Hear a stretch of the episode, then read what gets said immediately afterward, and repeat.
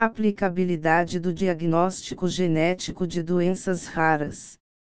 Estima-se mundialmente que o tempo de diagnóstico de uma doença rara é de 5 anos, mas no Brasil essa espera provavelmente é maior.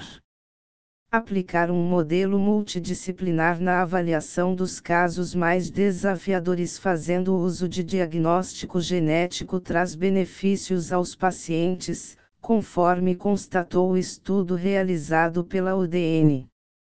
Com o objetivo de avaliar a aplicabilidade do diagnóstico genético, a UDN, Rede de Doenças Não Diagnosticadas, nos Estados Unidos, realizou um estudo empregando uma metodologia de pesquisa em pacientes sem diagnóstico, mesmo após uma investigação exaustiva. Como resultado da iniciativa, foi possível estabelecer um diagnóstico em 132 dos 382 pacientes, resultando em uma taxa de diagnóstico de 35%. Na pesquisa realizada, o diagnóstico preciso permitiu identificar possibilidades terapêuticas mais efetivas aos pacientes. Um tratamento específico ou modificação da terapia foi recomendado a 21% dos pacientes que participaram do estudo. Como chegaram ao diagnóstico das doenças? O diagnóstico e o seu efeito nos cuidados médicos foram decididos de forma individualizada a cada paciente pela equipe clínica de tratamento.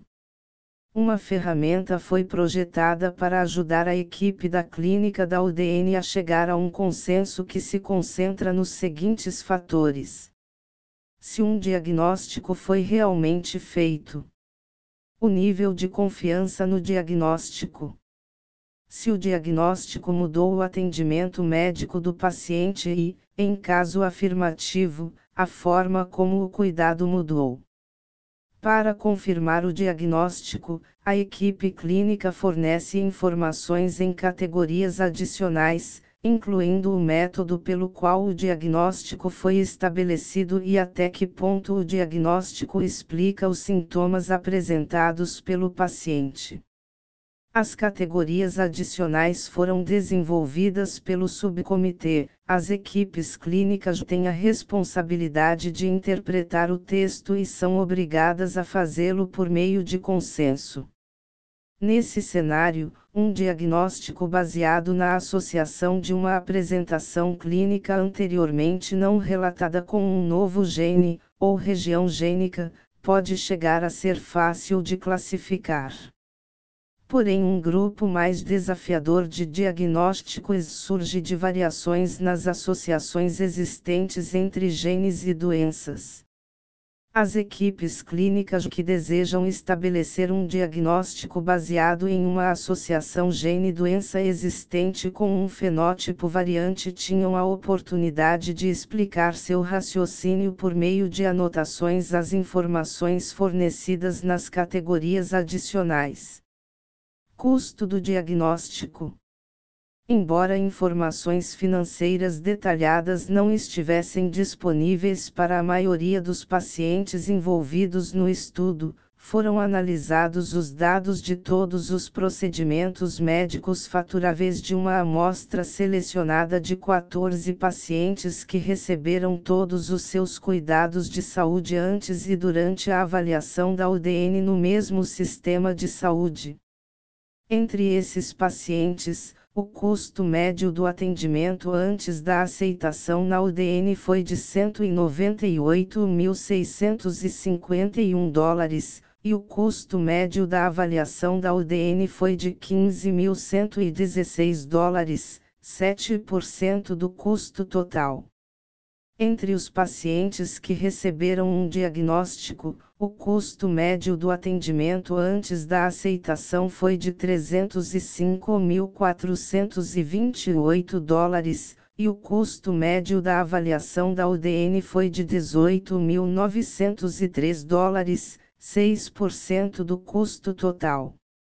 Essas estimativas de custo sugerem que a abordagem UDN tem o potencial de interromper uma cara odisseia de diagnóstico médico e são consistentes com as recentes análises de custo-efetividade para o sequenciamento do genoma.